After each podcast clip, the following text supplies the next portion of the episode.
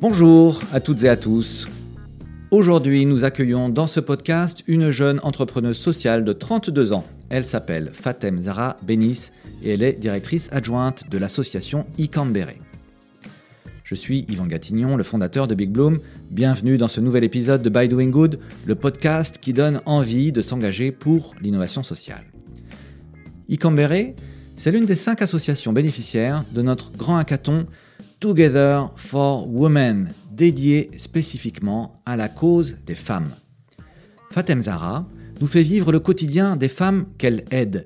Ce sont des femmes en situation de grande précarité victimes du VIH. Un thème grave, difficile, dont Fatem Zara ne nous cache rien, mais dont elle parle avec conviction et surtout une incroyable joie de vivre.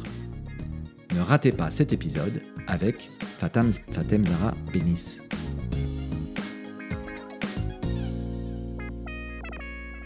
Et c'est parti. Eh bien aujourd'hui, j'ai le grand plaisir d'être avec Fatem Zara. On va parler de Icambere, une association qui fait un travail extraordinaire auprès des femmes, puisqu'on est dans le cadre du projet Together for Women.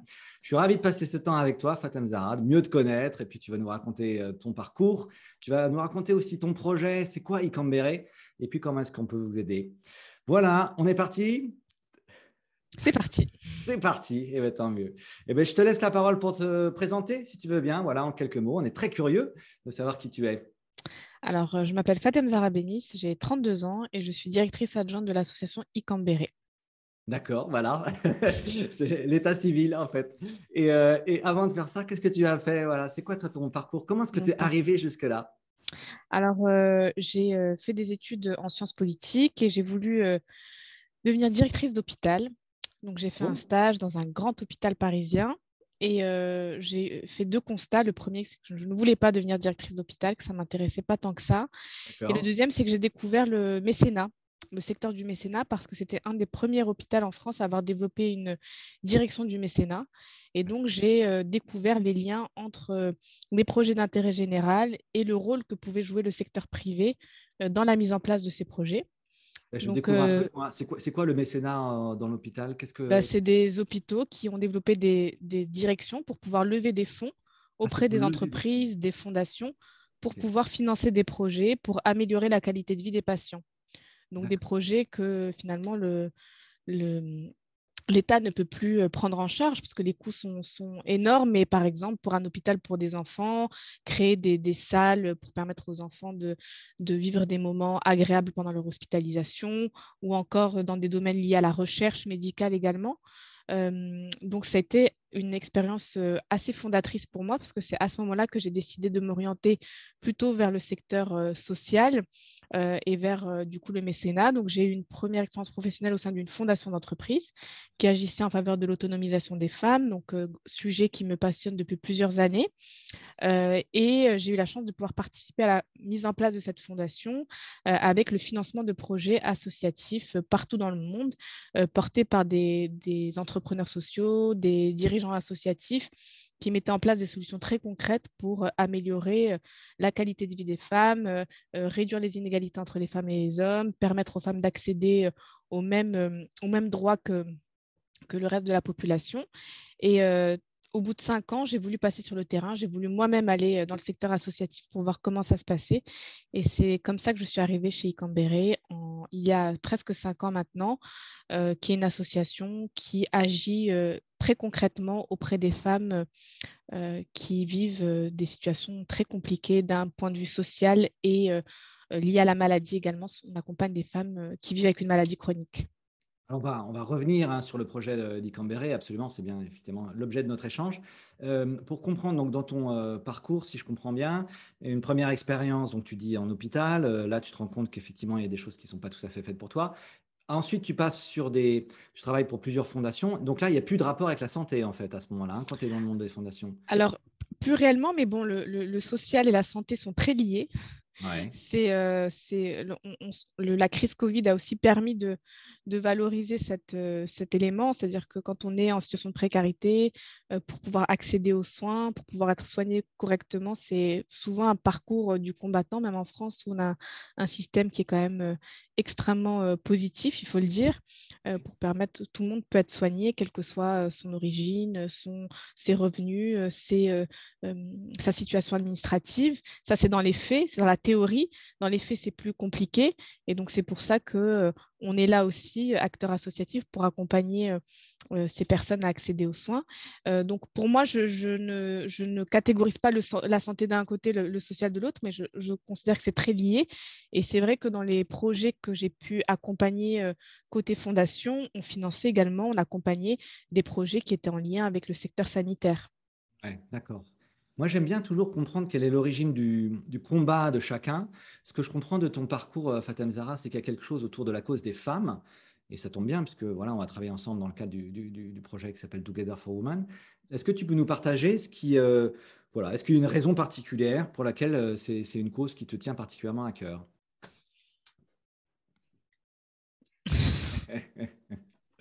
Question difficile. Euh, c'est pas forcément une question difficile. Pour, pour moi, c'est quelque chose de, euh, je suis née, j'ai grandi au Maroc, je suis arrivée en France euh, à l'âge de 18 ans pour euh, poursuivre mon parcours universitaire.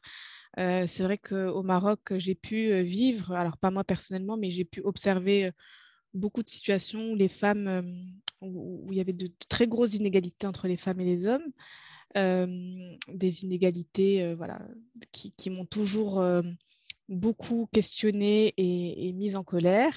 et, j'ai eu la chance de pouvoir grandir dans une famille où il n'y avait pas du tout de différence entre euh, d'éducation. En tout cas, je pense que j'ai eu exactement les mêmes opportunités que les autres membres de ma famille. Je sais que ce n'est pas le cas partout, donc je pense que d'une certaine manière, hein, c'est une réponse que je donne, mais j'en suis pas forcément très convaincue non plus, mais je pense que ça, ça fait partie des, voilà, de, de, ce que j'ai pu euh, observer pendant toutes ces années qui m'ont conduit à, avoir cet engagement aujourd'hui. Ouais, bah, c'est super. C'est bien. C'est, on s'adresse aussi là à des gens qui euh, euh, parfois sont dans des parcours d'engagement, alors sur différents euh, causes, différents thèmes. Toi, tu as fait le choix, si je comprends bien, puisque tu es jeune, hein, Fatem Zara, si tu me permets, à 32 ans, tu as encore la vie devant toi. Mais en tout cas, très tôt, on va dire, tu fais partie de ces gens qui ont fait le choix d'un parcours engagé. Toi, tu aurais pu travailler dans tout un tas d'univers professionnels. C'est pas ce que tu as fait. ça m'intéresse aussi de savoir ça, si tu as l'impression que depuis enfant, c'était toujours complètement une évidence pour toi, ou bien est-ce qu'à un moment, il y a une, colère qui t'a pris, ou est-ce que tu te dis que c'est comme ça que tu peux contribuer le mieux? Enfin, c'est quoi, toi, la, la cause de départ, le point de départ de ton engagement, si tu le sais hein. bah, Le point de départ, je pense, c'est qu'on peut tous contribuer euh, à, vivre dans un monde qu'on souhaite plus égalitaire, plus, euh, euh, plus respectueux des uns des autres. Et, en fait, je pense qu'on a tous cet idéal en nous, hein, d'une certaine manière. Moi, j'ai la chance de pouvoir le faire à, la fois personnellement et professionnellement. Euh, mais je pense que chez Big Bloom, vous êtes euh, confronté tous les jours à des gens qui veulent donner de leur temps, contribuer euh, à améliorer le monde. après, moi, j'ai eu la chance de pouvoir avoir un, parcours professionnel jusque-là qui m'a toujours permis de, mêler à la fois cet engagement que j'ai personnellement et, ma profession. mais je pense qu'on a toutes et tous en nous une volonté de pouvoir contribuer voilà. c'est bien. C'est super que tu présentes ça comme une évidence, Fatem Zara, parce qu'il y en a pour, euh, pour qui ça ne l'est pas du tout et pour qui c'est le fruit d'un long cheminement et parfois d'ailleurs euh, un renoncement. En tout cas, euh, ça doit être mon côté voilà, très naïve. voilà. en me disant que moi, je suis persuadée que tout le monde, après, comme, comme tu le dis, ça peut être le, la, la conséquence d'un cheminement. Mais je pense que si on donne l'opportunité, beaucoup la saisissent. Et c'est ce que vous faites chez Big Bloom. C'est ce qu'on fait, oui, absolument. Et on est ravis, euh, bien sûr, de, de, générer, de faire émerger, euh, j'espère, un grand nombre de, leaders engagés comme tu peux l'être. Donc, euh, c'est super. Merci pour ça. alors, on arrive donc à ta, rencontre avec Icambere. Comment ça s'est passé? Alors, j'ai rencontré Bernadette Rueguera, qui est la fondatrice et directrice de l'association, qu'elle a créée il y a 25 ans. Donc Bernadette Reguera est, d'origine rwandaise. Euh, elle a créé euh, suite à un travail universitaire qu'elle avait mené euh, sur les femmes et les enfants migrants face au VIH en Ile-de-France. Ça, c'était dans les années 90. À ce moment-là, il n'y avait pas de traitement. Les femmes, quand on, annonçait à quelqu'un qu'il était porteur du VIH, c'était une, fin certaine et assez rapide. Et donc, elle rencontre pendant son parcours, pendant ses études universitaires, beaucoup de femmes extrêmement isolées, très précaires et très seules en fait. Et elle décide de créer un lieu pour permettre à ces femmes de rompre l'isolement. Donc c'est comme ça qu'est née l'idée d'Icambéré, c'était vraiment de permettre d'avoir un espace sécurisé où les femmes pouvaient venir décharger finalement euh, leur, leur, souffrance, leur, leur quotidien, et essayer entre elles de trouver des solutions et de s'entraider. Un euh, lieu, c'est-à-dire Icambéré au départ, c'est un lieu, c'est ça? C'est un lieu, ça a toujours été un lieu. Icambéré, pour la, petite histoire, ça veut dire la maison accueillante en Kinyarwanda, qui est la langue du Rwanda. Euh, et donc, c'est une maison où tout le monde peut se retrouver. Et la particularité d'Icambéré, c'est que tout ce qui se passe à Icambéré reste, reste à Icambéré. Euh, et finalement, tout le monde peut rentrer à Icambéré du moment qu'il respecte en fait ce secret partagé. Donc, c'est vraiment cette, cette, cette, valeur qui, qui, qui a permis l'existence euh, euh, d'Icambéré. Euh, et très vite, en fait, Bernadette va se rendre compte que permettre à ces femmes de se retrouver, c'est bien, mais c'est absolument pas suffisant et qu'elles ont des problématiques, qu'elles sont confrontées à des problématiques très concrètes. beaucoup n'ont pas de ressources, beaucoup n'ont pas la possibilité, ne comprennent pas leur maladie, n'arrivent pas à prendre leur traitement correctement d'autres n'ont pas où dormir, d'autres n'ont pas de quoi manger. Et donc, euh, Icambéré très vite va se transformer en centre de ressources, c'est-à-dire en un lieu où les femmes peuvent venir et bénéficier d'un certain nombre de solutions grâce à une équipe pluridisciplinaire. Donc, historiquement, Icambéré est dédié aux femmes vivant avec le VIH. Donc, on a notre centre historique à Saint-Denis où je suis actuellement. On accompagne environ 500 femmes par année qui nous sont orientées, pour la plupart d'entre elles, par les médecins des hôpitaux avec lesquels on travaille. Et aujourd'hui, Icambéré se déploie avec l'ouverture d'un nouveau centre qui est dédié toujours à la prise en charge des femmes en situation de précarité, mais qui vivent avec un diabète, une obésité ou une hypertension artérielle. Donc, notre... là, non, là, on est à Ivry-sur-Seine. Donc, on a un centre à Saint-Denis et un centre à Ivry-sur-Seine avec euh, exactement le même fonctionnement. Donc, une équipe sociale qui est en charge de toutes les questions euh, liées à l'accès aux droits, l'accès aux soins, l'accès à l'hébergement une équipe de médiatrices en santé qui vont être chargées d'accompagner les femmes à, mieux vivre leur maladie, mieux la comprendre, euh, mieux se prendre en charge, et aussi plein d'activités qui sont proposées qui améliorent à la fois la qualité de vie, l'estime de soi. Donc, par exemple, on organise des séances de sport, on organise la socio-esthétique, euh, on organise la danse, euh, de la couture, de l'alphabétisation tous les matins, des cours d'informatique. Donc, plein d'activités qui sont organisées sur des créneaux fixes donc les femmes peuvent venir euh, euh, voilà, tous les jours pour, euh, pour participer à ces ateliers. Et aussi le point important, c'est qu'à Icambéré, on mange. Donc tous les jours, il y a un repas qui est partagé, qui est réalisé sur place avec des produits frais, où les femmes peuvent manger un plat, un, plat équilibré. Beaucoup d'entre elles, quand elles sont orientées à Icambéré, elles vivent en hôtel social, dans des centres d'hébergement d'urgence où elles n'ont pas forcément accès à des cuisines. Donc manger un vrai plat maison, c'est important. Donc, c'est ce qu'on offre aussi à Cambéré, c'est ce, moment du repas de partage.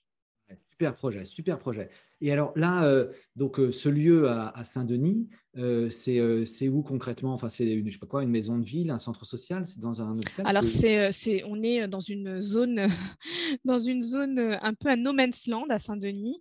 on est dans une zone industrielle d'une certaine manière. Alors pourquoi ce choix? C'est pour permettre aux femmes de venir en toute confidentialité. on n'est pas là pour mettre en danger des femmes qui sont déjà souvent très stigmatisées par leur entourage, qui parfois sont dans des situations de violence. Donc, c'est un lieu où elles peuvent venir en toute sécurité. Donc, sans, il n'y a pas de voisinage, il n'y a pas de, possibilité de, les observer. Donc, c'est un, lieu assez confidentiel. Après, on a notre adresse qui est sur nos, nos réseaux sociaux, notre site internet, mais voilà, c'est un lieu qui n'est pas forcément facile d'accès. Euh, et on est un grand espace de 450 mètres carrés euh, où on a plusieurs espaces, un espace cafétéria, une vraie salle de sport, euh, des bureaux individuels pour pouvoir organiser les, entretiens individuels avec les assistantes sociales. il y a aussi une aile consacrée au travail administratif dont je fais partie. Voilà, on est un centre qui est dédié à cette prise en charge. Ok, c'est clair. Euh, est-ce que tu peux nous raconter peut-être le parcours euh, d'une femme qui est accompagnée par Icambéré, à la fois pour comprendre euh, ben, d'où, elles viennent, en fait, qui les oriente vers vous hein, Tu l'as déjà un tout petit peu dit, mais c'est peut-être intéressant de revenir là-dessus. Et puis, comment ça se passe concrètement, votre accompagnement? Combien de temps ça dure concrètement Voilà, qui sont les personnes qui les accompagnent? Voilà, alors euh, on a tendance à dire qu'il n'y a pas deux parcours pareils, donc ça serait très euh, schématique de, parler d'un parcours unique, mais on a quand même des, situations euh, qui, se, recoupent. en réalité, lorsqu'une on a la majorité des femmes qui sont accompagnées au sein de notre centre de Saint-Denis sont des femmes migrantes primo-arrivantes qui sont sur le territoire français depuis peu de temps et qui, pour la plupart d'entre elles, viennent de découvrir leur maladie suite à un un contrôle soit de routine suite, ou euh, suite à une grossesse, elles, font un test et elles découvrent qu'elles sont euh, porteuses du VIH. Donc là, euh, souvent, c'est le monde qui s'écroule parce que, comme beaucoup, on, a encore des, images, des représentations du VIH qui sont extrêmement datées. Et du coup, l'idée, c'est de pouvoir, et, donc elles pensent que la vie va s'arrêter là. Euh, donc, elles, sont face à cette situation. Euh, elles le médecin le, voit bien. Elles sont souvent euh, soit en situation d'errance, soit sans domicile fixe, soit en centre d'hébergement d'urgence, soit hébergées chez un tiers. Mais peu d'entre elles, à leur arrivée à Écambéré, ont une stabilité par rapport à l'hébergement. C'est souvent une des grosses problématiques qu'elles ont à l'arrivée. Et les médecins, quand, quand, les médecins, constatent cette difficulté, ils les orientent vers Écambéré. Donc, elles arrivent à Écambéré, elles sont euh, accueillies par une travailleuse sociale qui va déjà se, sécuriser son arrivée en, se disant qu'elle elle, peut bien, elle répond bien aux critères d'éligibilité de l'accompagnement. Donc, elle est bien porteuse de la maladie et que c'est une femme, parce qu'on accompagne uniquement des femmes. Euh, elle arrive euh, à Écambéré et là, elle a un premier accueil qui est euh, mis en place avec une assistante sociale qui a un, entretien d'écoute pour pouvoir identifier les besoins et prioriser les besoins. Quels sont les mmh. besoins les plus urgents? Une femme qui dort à la gare, dans la rue, notre première, notre première urgence, c'est de pouvoir la mettre à l'abri. Donc, on a un fonds qui est dédié à la mise à l'abri, le temps de trouver une solution par des dispositifs de droit commun comme le 115, le SAMU social. Euh, et donc, on va comprendre ses besoins, on va comprendre d'où elle vient et on va essayer de répondre de manière euh, euh, méthodique à ses besoins. Et l'idée, c'est qu'on est là pour accompagner les femmes, on ne va pas faire à la place des femmes. Et tout le travail d'Icambéré repose sur la notion d'empowerment. Donc, c'est accompagner les femmes à retrouver leur capacité d'agir et leur pouvoir d'agir. Donc, on est vraiment là pour voilà, les accompagner, être à leur côté pour mettre en place toutes les démarches qui doivent être à la fois sur le plan euh, administratif, sur le plan de la santé aussi, euh, et comment, comment faire en sorte qu'elles deviennent actrices de leur santé et de leur prise en charge. D'accord. Est-ce que tu peux nous faire un, petit euh, topo sur la situation du VIH en France? Le sida, donc, est une maladie qu'on a peut-être qui est un peu moins au centre de l'actualité aujourd'hui. Euh, on peut même se poser la question de savoir si ça reste une priorité, mais euh, c'est quoi, toi, justement, ton expérience de terrain? C'est quoi la situation aujourd'hui? Bah, Aujourd'hui, euh, la bonne nouvelle, c'est qu'une personne qui vit avec le VIH, qui prend bien son traitement, a une espérance de vie comparable à la population générale. une femme qui prend correctement son traitement peut avoir un enfant sans aucune difficulté, sans avoir aucun risque de transmettre le VIH à son enfant. Euh, aujourd'hui, quand on prend bien son traitement, on a ce qu'on appelle une charge virale qui devient indétectable. Donc, on peut même avoir des relations sexuelles non protégées sans, risquer de transmettre. Donc, aujourd'hui, il y a plein de bonnes nouvelles autour du VIH, c'est-à-dire que ça reste une maladie qui est, euh, lourde lorsqu'on apprend qu'on est, malade, euh, parce qu'il reste beaucoup de représentations. En fait, on a vécu le, VIH a, eu énormément d'évolution d'un point de vue médical c'est une, maladie qui a bénéficié d'un immense effort de la part euh, de, la recherche, de la médecine pour pouvoir améliorer la qualité de vie des patients, euh, réduire le nombre de médicaments à prendre tous les jours. Les effets secondaires sont beaucoup plus maîtrisés qu'à l'époque. Mais de l'autre, on a un, des, des, représentations qui sont encore archaïques et qui finalement sont dans tous les domaines. C'est-à-dire qu'on a même des femmes aujourd'hui qui sont confrontées à des refus de soins de la part de certains médecins qui pensent encore que le, qu'ils ne sont pas au clair sur les modes de contamination et les modes de transmission. Donc il y a un énorme travail à faire pour mieux informer la population générale sur ce qu'est le VIH aujourd'hui. Et, euh, donc, euh, aujourd'hui, il y a encore malheureusement un nombre de nouvelles infections qui, est toujours, voilà, qui, ne diminue pas. la crise Covid a, a, réduit le nombre de dépistages parce qu'il y avait beaucoup moins de lieux de dépistage ouverts, beaucoup moins d'opportunités de dépister les personnes. Donc, ça reste aujourd'hui la grosse problématique autour du VIH, c'est de les personnes qui sont porteurs du VIH mais qui ne le savent pas. Euh, ce qu'on appelle l'épidémie cachée. Mais les personnes qui savent qu'elles sont, qu'elles sont porteuses du VIH et qui ont la possibilité, l'opportunité de se faire, euh, d'être pris en charge médicalement, voilà, c'est des personnes qui peuvent tout à fait vivre, entre guillemets, normalement. Mais euh, tous les jours, nous, on a des débats à la cafétéria de femmes qui, voilà, aujourd'hui même, il y avait un débat pendant que j'étais en train de déjeuner sur est-ce que je dis ou non à mon conjoint que je suis porteuse du VIH Est-ce qu'il ne va pas me me quitter si je lui dis que je suis porteuse du VIH. Donc ça reste est-ce que je vais. Euh, il y a des femmes qui ont été euh, voilà, exclues de leur domicile, de chez leurs sœurs, de chez leurs enfants, quand leur, euh, leur famille ont appris qu'elles étaient séropositives? Donc il y a encore énormément de représentations. Donc il faut qu'on lutte contre ces représentations pour permettre une meilleure intégration et une meilleure qualité de vie aux personnes concernées. Qu'est-ce que tu en penses, toi, par exemple, de ça, de, de, dire euh, qu'on est positif ou pas le dire? Qu'est-ce que, vous recommandez, ça Nous, on recommande rien. On recommande euh, surtout qu'il y ait une acceptation. Je pense qu'il faut que chacun, chacune des femmes qu'on accompagne, nous, notre rôle, c'est de l'aider à, à, accepter la maladie, à la prendre en charge euh, et à correctement prendre son traitement. Et pour bien prendre son traitement, il faut déjà accepter de, accepter de se dire qu'on est malade et qu'on a besoin de prendre des, médicaments. C'est très bizarre. Il y a des femmes qui se sentent très bien. On leur dit qu'il faut prendre un médicament tous les jours alors qu'elles se sentent très bien. Donc voilà, c'est aussi, nous, notre, nous, notre rôle, c'est de les accompagner. On n'a pas de conseils à donner euh, sur ces, sur ces euh, sujets-là. on a surtout un rôle de, de meilleure connaissance et de compréhension de la maladie déjà auprès des femmes et auprès d'un public plus large aussi. Tu, as des éléments chiffrés un peu sur le nombre de, personnes qui découvrent être porteurs du, de VIH euh, bah, Aujourd'hui, on sait qu'il y a environ 5000 personnes euh, par an qui euh, découvrent, qui découvrent qu'elles sont séropositives. donc, c'est des chiffres qui sont quand même assez importants. Et aujourd'hui, voilà, voilà ce que je peux dire au niveau des chiffres. Après, j'ai pas, on, on, sait que voilà, il y a ça représente, euh, je pense, 150 000 euh, personnes en France. qui sont à, vérifier hein, ouais, du VIH. Ouais. VIH ouais. donc on parle quand même encore de, de populations tout à fait euh, significatives. D'accord. Il y a des facteurs à risque particuliers ou pas particulièrement Ça touche tout le monde. Je ne sais pas du tout comment ça marche cette maladie. alors, c'est une maladie qui est sexuellement transmissible. nous, les femmes qu'on accompagne, la majorité d'entre elles ont, ont découvert donc, euh, comme je le disais, ont on, pu, euh, euh, en tout cas, être s'infecter au cours d'une beaucoup d'entre elles dans des, dans, des, cadres de, de viol ou de donc voilà il y a aussi une, partie voilà, une part très traumatique liée à, l'annonce.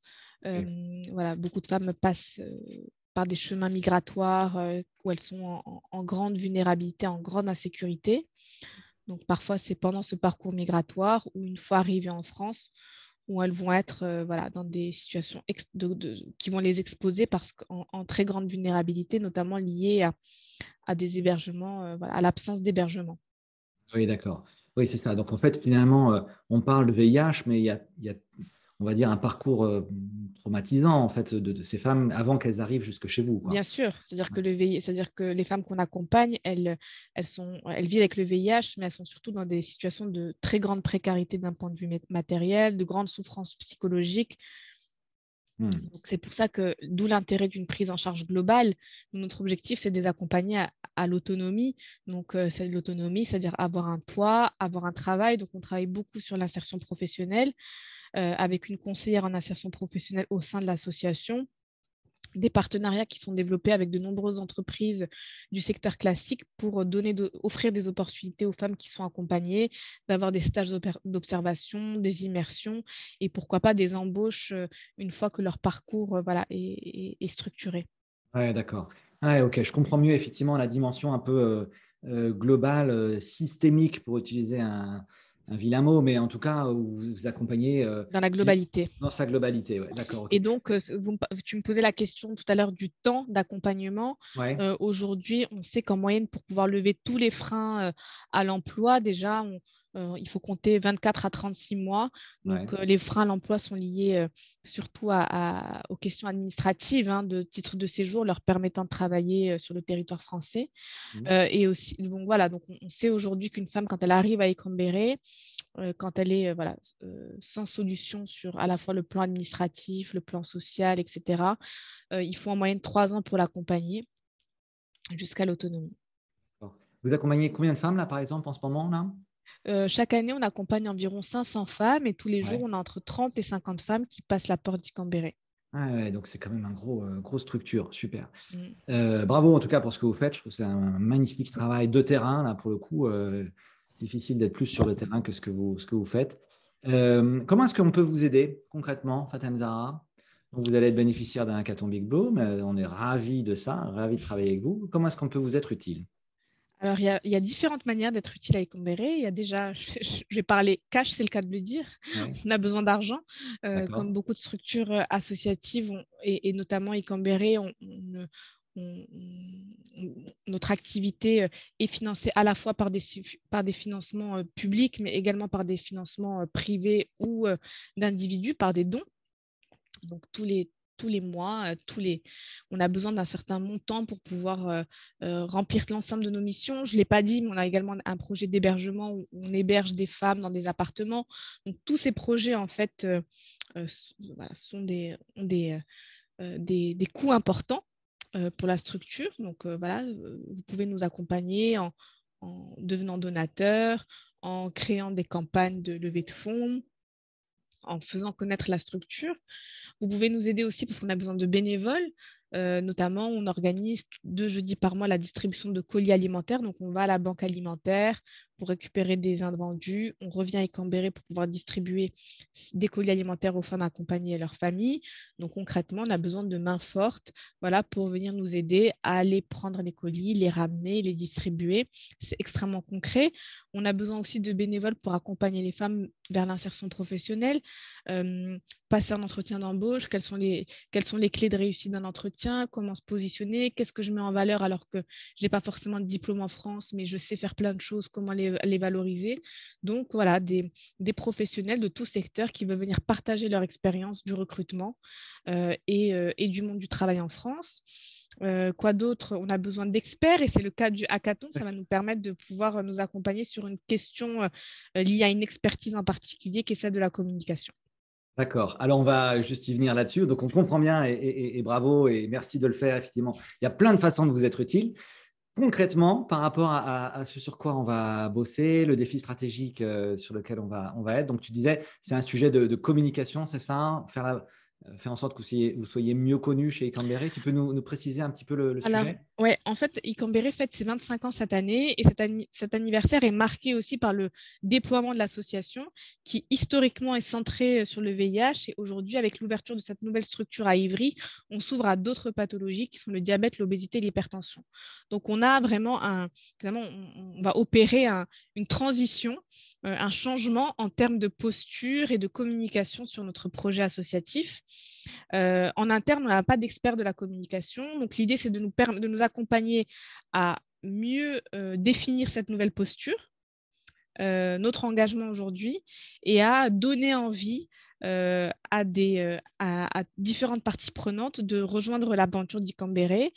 Parce qu'en fait, nous, on est très technicienne quand on parle de l'accompagnement voilà, on, donne des chiffres. Alors, tu m'as dit de pas trop de le faire, donc j'ai essayé d'être le moins technique possible, mais voilà, on n'est pas, on pas des professionnels du marketing ni de la communication. Mm. Donc, on a besoin d'avoir un regard extérieur bienveillant sur, sur la manière dont nous, on communique sur Ecambéré. Je pense qu'on a plein de choses à apprendre de ces experts. Donc voilà, donc le, challenge, c'est ça, c'est de nous permettre d'améliorer notre, notre communication autour de notre engagement pour permettre à, pour permettre de mieux engager aussi à la fois sur le volet financier, mais également sur le volet participation en compétences, en expertise. Super. Et comme tu l'as compris, effectivement, ce qui est intéressant dans la communication, c'est finalement quand on vient avec un regard neuf, et c'est le cas de tous les participants euh, euh, des hackathons, des incubations Big Bloom, en fait, par ce regard neuf, par cette mise en perspective, c'est là où on est souvent le plus pertinent pour trouver les mots justes pour parler de ce que vous faites. Eh bien, euh, c'est très clair, Fatem Zara. Merci beaucoup euh, pour ce, temps. On comprend mieux qui tu es et, ce que vous faites. Euh, on arrive au terme de ce podcast. Moi, j'ai une question traditionnelle. Le podcast s'appelle By Doing Good. Euh, faire le bien pour toi, qu'est-ce que ça veut dire? C'est être à la bonne place. Ouais, c'est-à-dire? Ben, je pense qu'on a tous des choses à, apporter, hein, que ce soit dans notre vie professionnelle, dans notre vie personnelle, et, être, être dans le bon positionnement, être dans l'humilité. Être dans l'humilité. Eh bien, super. Eh bien, on garde ça. Ben, merci encore. Et puis, euh, et puis, à très bientôt. Et puis, euh, on est ravis d'avancer ensemble. Merci beaucoup. À bientôt. À bientôt.